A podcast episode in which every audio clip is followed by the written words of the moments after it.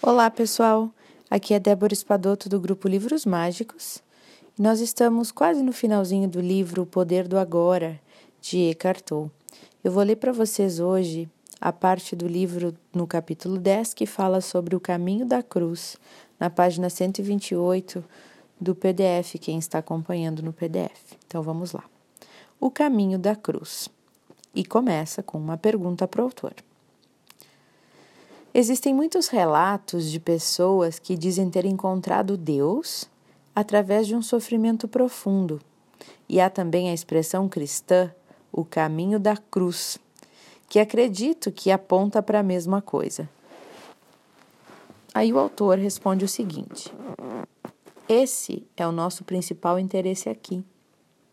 Na verdade, essas pessoas não encontraram Deus através do sofrimento porque sofrimento supõe resistência. Elas encontraram Deus através da entrega, da completa aceitação daquilo que é, aonde chegaram por força do sofrimento intenso por que passaram. Elas devem ter percebido, em algum momento, que eram elas que geravam o sofrimento. Aí a a pessoa continua perguntando para o autor: como você compara a entrega com o encontro com Deus? E ele responde: Como a resistência é inseparável da mente, o abandono dessa resistência, ou seja, a entrega, é o fim da atuação dominadora da mente, do impostor fingindo ser você, o falso Deus todo o julgamento e toda a negatividade se dissolvem. A região do ser que tinha sido encoberta pela mente se abre. De repente, surge uma grande serenidade dentro de você e uma imensa sensação de paz. E dentro dessa paz existe uma grande alegria.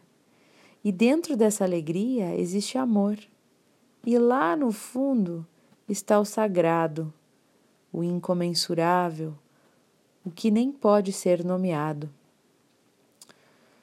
Não chamo isso de encontrar Deus, porque como se pode encontrar o que nunca foi perdido, certo? A própria vida é Deus. Você é a própria vida. A própria vida que é você é Deus.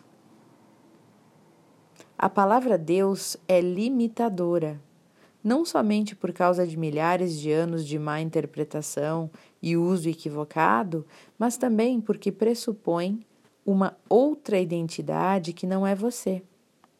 Mas Deus é o próprio ser e não um ser. Não pode haver nenhuma relação aqui de sujeito e objeto, nenhuma dualidade, nenhum você e Deus. A percepção de Deus é a coisa mais natural que existe. O fato estranho e incompreensível não é que possamos nos tornar conscientes de Deus, mas sim que não somos conscientes, que não somos conscientes de Deus. Isso sim. O caminho da cruz a que você se referiu é o velho caminho para a iluminação, e até recentemente era o único caminho. Mas não o rejeite nem subestime a sua eficácia. Ele ainda funciona assim. O caminho da cruz é uma inversão completa. Significa que a pior coisa na sua vida, ou seja, a sua cruz, se transforma na melhor coisa que já aconteceu, ao forçar você para a entrega, ou seja, para a morte, ao forçar você a se tornar nada a se tornar como Deus, porque Deus também é coisa nenhuma. Nesse momento, para a maioria inconsciente dos seres humanos, o caminho da cruz ainda é o único caminho. Eles só vão acordar através de mais sofrimento e, a iluminação. Como um fenômeno, um fenômeno coletivo, a iluminação será um fenômeno coletivo será precedida por grandes revoluções. E esse processo reflete o funcionamento de certas leis universais que governam o crescimento da consciência e já previsto por algum, que é já previsto por alguns videntes.